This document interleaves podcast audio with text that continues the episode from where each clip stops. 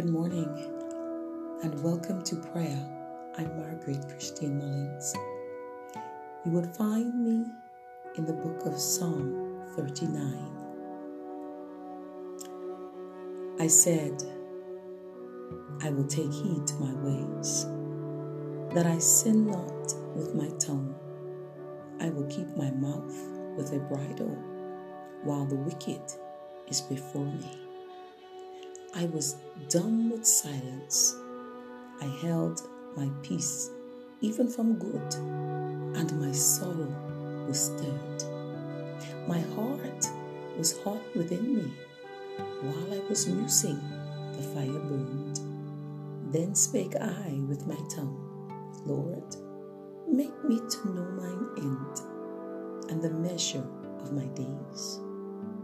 What it is that I may know how frail I am. And verse 5 says, Behold, thou hast made my days as an handbreadth, and mine age is as nothing before thee. Verily, every man at his best state is altogether vanity. Selah. Hallelujah. Surely every man walketh in a vain. Surely they are disquieted in vain. He heaped up riches and knoweth not who shall gather them. And verse 7 says, And now, Lord, what wait I for? For my hope, my hope is in thee. Deliver me from all my transgressions. Make me not the reproach of the foolish. I was dumb I open not my mouth because thou didst it. Remove thy stroke away from me. I am consumed by the blow of thine hand. When thou with rebukes doth correct man for iniquity, thou makest his beauty to consume away like a moth. Surely every man is vanity. Hear my prayer, O Lord, and give ear unto my cry. Hold not thy peace at my tears, for I am a stranger with thee and a sojourner, as all my fathers were. O spare me, that I may recover strength before I go hence and be no more. There ends the reading of Psalm 39, a psalm of David. Oh, hallelujah. Right where you are begin to just focus your mind and your attention on our Father. Yes, Yahweh, the God who has redeemed us. Let's pray. Abba Father, in the name of Jesus, we bow before your mercy seat and ask for you to breathe your breath upon every listening ear. Cause us to take heed to our ways and determine in our hearts, like David, who was determined to be silent in suffering so that he would not speak out foolishly. Impart to us understanding and your wisdom, Father, to know only you can deliver, and our deliverance is in you. Oh, spare us, Father.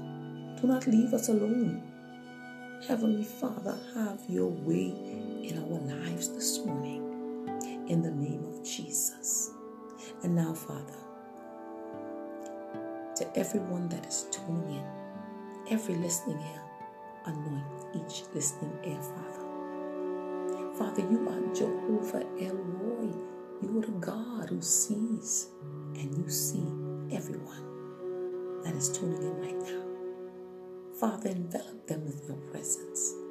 Strengthen them wherever weakness is in their lives. Strengthen, oh my Father, in the name of Jesus.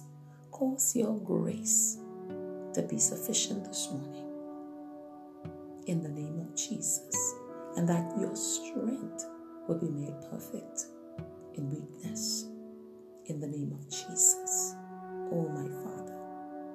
There may be some who are sick and afflicted, and some, Father, may be at the crossroad and at the brink, on the brink of giving up. Oh, my Father, in the name of Jesus, cover them this morning with your grace.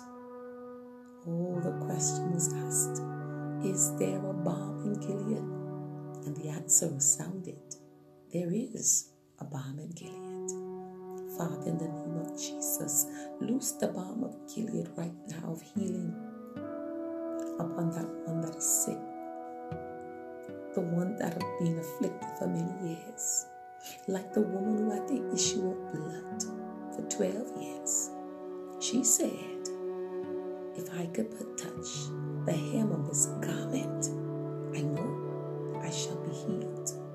Oh, my Father, stir that faith right now to believe for their healing today. In the name of Jesus, that one at the on the brink of giving up. Oh, my Father, envelop them with your presence right now. Father, meet every need, provide, heal, and deliver and set free. Divinely intervene, Father. Unlock doors that have been closed, Father, in the name of Jesus. Father, I pray, thy kingdom come, thy will be done. In Jesus' name, amen. Amen. This is Margaret Christine Mullins saying, Be steadfast, be unmovable, always abounding in the work of the Lord, for as much as you know your labor is not in vain in the Lord. God bless you.